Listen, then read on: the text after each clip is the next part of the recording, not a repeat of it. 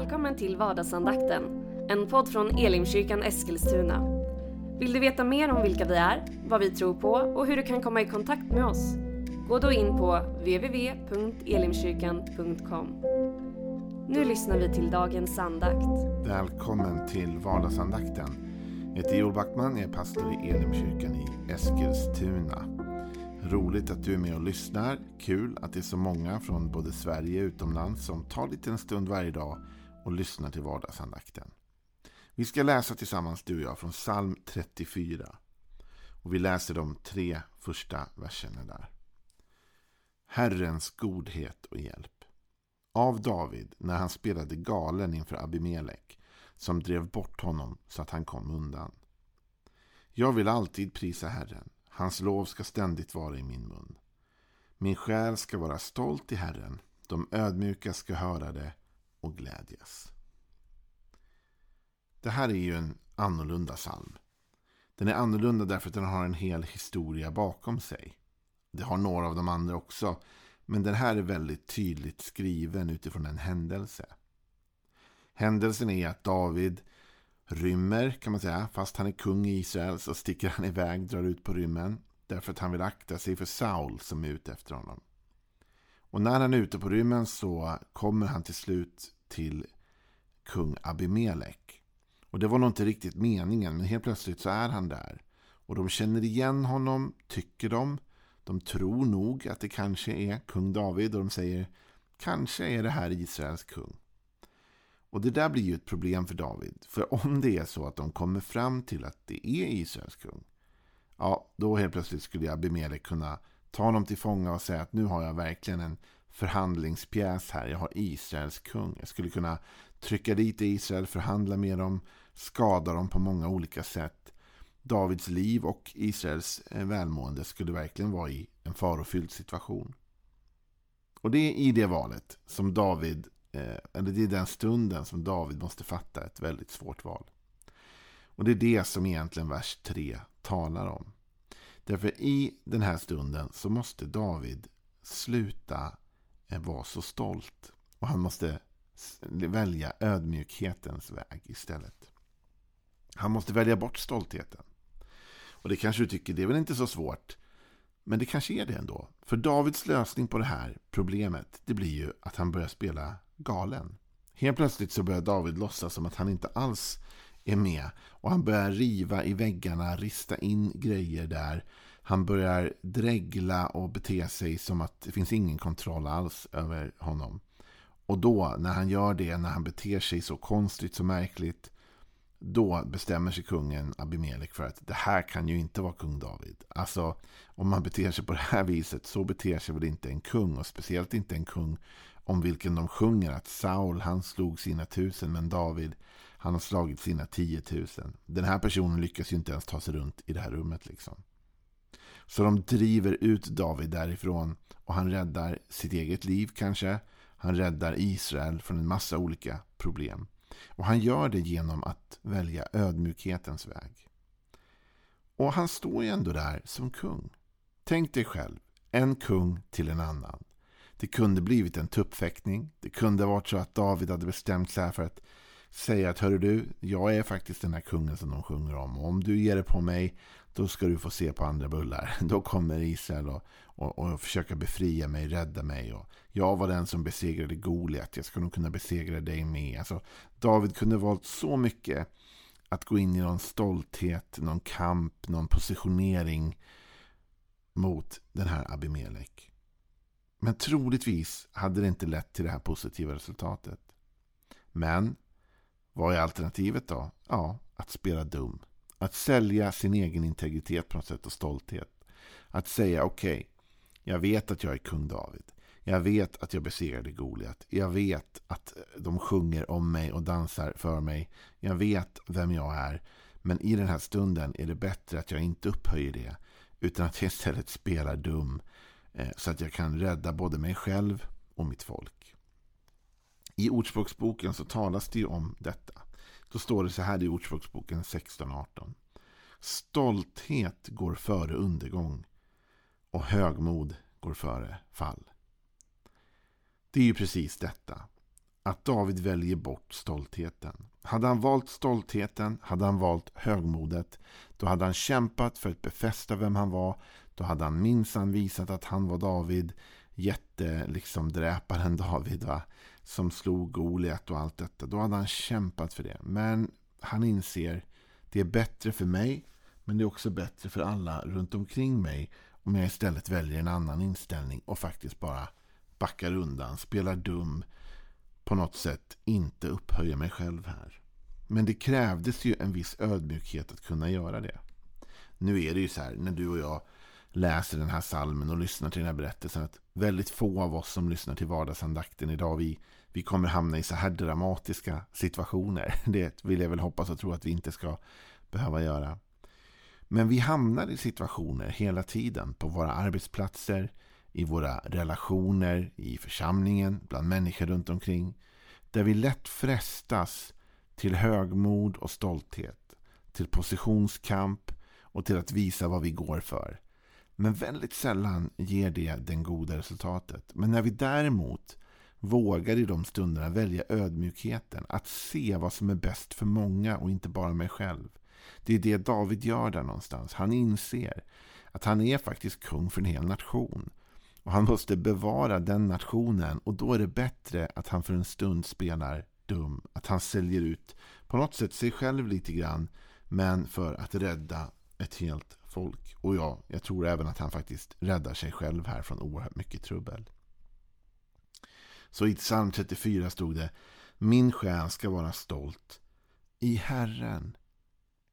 De ödmjuka ska höra det och glädjas. Med andra ord, David var stolt. Men han var stolt över Herren. Och eftersom det var kärnan till hans stolthet så kunde han ödmjuka sig själv och faktiskt gå in i den här rollen att spela en galning. Du och jag, vi ska vara stolta. Det handlar inte om att vi inte får känna stolthet och det handlar inte om att vi inte får ibland lyfta upp oss själva. Det måste vi kunna få göra. Men Davids största stolthet var inte vad han själv hade åstadkommit utan det var vad Gud hade gjort genom honom. Han visste ju att Gud som hade tagit honom från fåraherdesfälten liksom upp till kungahuset. Han visste att det var Gud som hade hjälpt honom att besegra Goliat. För även om han var kaxig och även om han var duktig på många sätt så var han ju militärt och, och fysiskt och på alla sätt egentligen underlägsen Goliat. Men Gud lät den där stenen som David slungade träffa rätt och leda till seger för honom. David visste att det var Gud som hade upphöjt honom och därför hade han sin stolthet inte i sina egna gärningar utan i Gud. Och därför så valde han här också att spela dum för att rädda Guds folk. Han visste att han hade blivit satt som herde för Israel och om han nu skulle kämpa för sin egen stolthet, sin egen position för att få stoltsera med att han var kung och allt vad det nu var. Ja, då kanske han hade skadat det folk Gud hade sagt honom att vara väktare över så att säga. Nej, han väljer istället att få se dum ut. Han väljer istället att verka galen för att istället rädda så många andra människor. Paulus, han går också in mycket i det här tänket med stoltheten och sen med Herren. Paulus hade egentligen mycket att skryta om. Jag menar, varje söndag i hela världen tror jag idag så undervisar man från Paulus texter. Det är väl väldigt få kyrkor som inte läser något av breven eller delar något ord från Paulus. Han har ju skrivit nästan hela Nya Testamentet och han har ju evangeliserat stora delar av världen. Ändå säger han så här i Galaterbrevet 6 och vers 14. För min del vill jag aldrig vara stolt över något annat än vår Herre Jesu Kristi kors, genom vilket världen är korsfäst för mig och jag för världen. Så Paulus säger, min stolthet är det Gud har gjort för mig. Han, precis som David, visste vem som hade hjälpt dem. Du vet när Gud hittar Paulus, då hette han ju Saul. Och han var ute och gjorde en massa dumma grejer, förföljde Guds folk och så vidare. Men Gud hittar honom och upprättar honom och ger honom en kallelse. Och på samma sätt som David visste att det var Gud som hade fört honom ifrån herdefälten till kungahuset så visste Paulus att när Gud hittade honom, när Jesus hittade honom, så var han bara Saul. Och han var rasande av modlust, står det. Och är man rasande av modlust, då mår man uppenbarligen inte bra. Så Jesus hittar honom där han är, förvandlar hans liv och nu säger Paulus, min stolthet är inte i det jag har åstadkommit. Utan min stolthet vilar i det han har gjort för mig. Korset som symboliserar det han har offrat åt mig eller för mig. Och sen säger Paulus att genom detta så är världen korsfäst för honom och han för världen. Och det är det jag tänker händer med David när han står inför den här kungen. Det är att David offrar sin världsliga ställning. För en sekund så struntar han i vad alla tycker om honom. Eller ja, på ett sätt bryr han sig för han vill ju att de ska tro att han är galen. Men han struntar i om de tycker att han verkar smart. De struntar i om de tycker att han verkar vara en ståtlig kung. Han struntar i vad de ska tycka om honom. Och han tänker istället, nej, nu ska jag göra det som är rätt. Jag ska se till att med Guds hjälp ta mig ur den här situationen. Jag får ödmjuka mig själv. Jag får spela att jag är en galning. Och på det sättet kanske jag faktiskt räddar både mig själv och andra. Så han väljer den vägen. Och det får mig att fundera på, det jag vill skicka med dig idag egentligen är ju detta. Är du och jag beredda att släppa stoltheten ibland? Är vi beredda att släppa stoltheten för att räta upp den där relationen? Är vi beredda att släppa stoltheten för att lyckas med det där äh, avtalet på jobbet eller förhandla med de där människorna? Eller är vi villiga att liksom sänka vår egen status för det goda? Vad är det vi är stolta över egentligen? Vad är det som driver oss? Jag har min stolthet i mig, i mig själv och i det jag har åstadkommit. Då kommer jag alltid att lyfta upp mig själv. Jag kommer alltid att vägra förhandla eller ta en förlust. Jag kommer alltid vilja vara vinnaren, den som segrar. Och Jag tror att Gud vill att du ska segra, men jag tror att vägen till seger går genom ödmjukhet. När du och jag säger okej okay, Gud, jag behöver inte lyfta upp mig själv, jag lyfter upp dig istället. Jag väljer att du är den jag lever för och ditt verk är det jag kämpar och strider för. Och så väljer jag den vägen istället. Ödmjukhetens väg istället för stolthetens väg. Det här hände även när Paulus skriver till församlingen i Korint. Och de har ju bråkat lite grann om hamnat i olika läger och så vidare. Vem de följer och så. Och då säger Paulus så här i andra Korintierbrevet 10 vers 12. Inte så att vi vågar jämföra eller mäta oss med vissa av dem som rekommenderar sig själva. De mäter sig med sig själva och jämför sig med sig själva. Men de förstår ingenting. Vi däremot berömmer oss inte gränslöst utan håller oss inom gränsen för det område som Gud har tilldelat oss. Att vi skulle nå fram även till er. Vi går inte för långt i vårt beröm som om vi aldrig hade nått fram till er. Vi var ju de första som nådde er med Kristi evangelium. Vi vill inte berömma oss gränslöst av andras arbete. Men när er tro växer hoppas vi att vårt arbetsfält hos er ska utvidgas kraftigt. Då kan vi förkunna evangeliet i områden bortom ert och behöver inte berömma oss av det som redan är uträttat på någon annans område. Den som berömmer sig ska berömma sig av Herren. Det är ju inte den som rekommenderar sig själv som består provet, utan den som Herren rekommenderar. Paulus han talar här om människor som skryter över sig själva, som berömmer sig själva, som lyfter upp sig själva. Och nu är det ju så här att vi bor i Sverige, många av oss. Jag vet att några lyssnar utomlands. Men vi som bor i Sverige, vi lider ju av lite dåligt självförtroende. Och vi lider av jantelagen. Vem är du? Vem tror du att du är? Och så vidare. Ja, vi kanske i vår del av världen ibland behöver våga se det goda i oss själva. Våga lyfta upp oss själva och uppmuntra oss själva. Det tror jag i och för sig är sant. Men jag tror också att det är sant att Paulus har rätt riktning här. Det vi ska vara främst och mest stolta över är inte det vi själva gör utan det Gud gör och det Gud har gjort i och genom oss. Vi kan vara stolta över de gåvor han har gett oss. Vi kan vara stolta över den vishet, den kunskap han ger. Vi kan vara stolta över de segrar han låter oss få. Men vi ska aldrig glömma att det är han vi är stolt över och inte oss själva.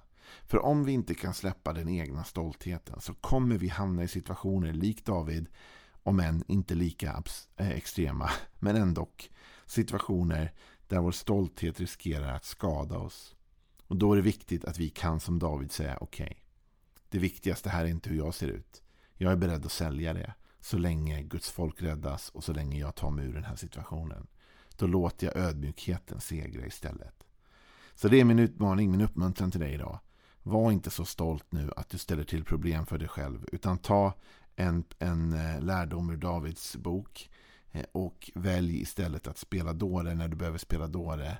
Gör vad du kan för att ödmjuka dig själv. Då ska du se att Gud kommer leda dig ut och igenom många svårigheter. Ha en välsignad dag. Imorgon fortsätter vi med mer av psalm 34.